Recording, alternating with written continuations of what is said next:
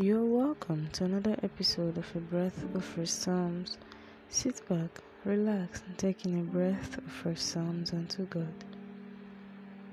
This episode is taken from the book of Isaiah, chapter 48, verse 3 and verse 5, which says, I have declared the former things from the beginning, and the words forth out of my mouth, and I shewed them.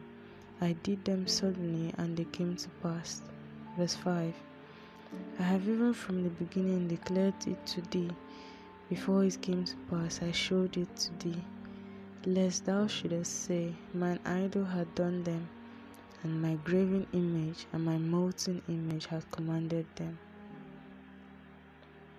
Everything that happens with us has been declared by God already. Our present and our future too. Whatever the Lord has said will surely come to pass because he has declared it, and God is not a man that he should lie. And when it does finally begin to come to pass, no one will say aught. No one will stand and say that it's by them that we succeeded.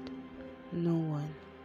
For it is by God and God alone that we have come this far, and it is by God and Him alone that we will go further than this.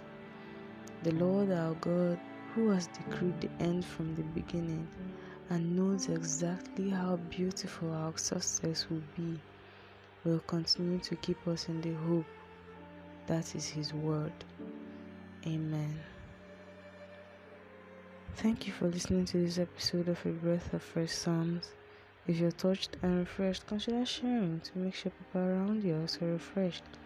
I'm your host, is Grace James. Also remember to always take in a breath of fresh psalms.